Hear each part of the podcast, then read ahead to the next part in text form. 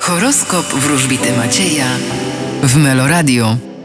Baran, Los Was zachęca do tego, żeby otworzyć drzwi do nowej przyszłości. byk, Czeka Was stabilizacja na polu zawodowym i materialnym. bliźnięta, Będziecie cieszyć się tym, co materialne i fizyczne. rak, Czeka Was stabilizacja na polu finansów. lew, Y, Postawicie na samorealizację. panna, Pokonacie jakieś przeszkody towarzyszące Wam. waga, Możecie doczekać się docenienia ze strony szefów i autorytetów. skorpion, Możecie liczyć na odwzajemnienie Waszych uczuć. strzelec, Oj, będzie się działo i nie będzie nudno. koziorożec, Uważajcie na to, żeby ktoś was nie zrobił w konia. wodnik, Czeka was nowy przełom w waszym życiu, ryby. a wy będziecie pragnęli nowych uczuć.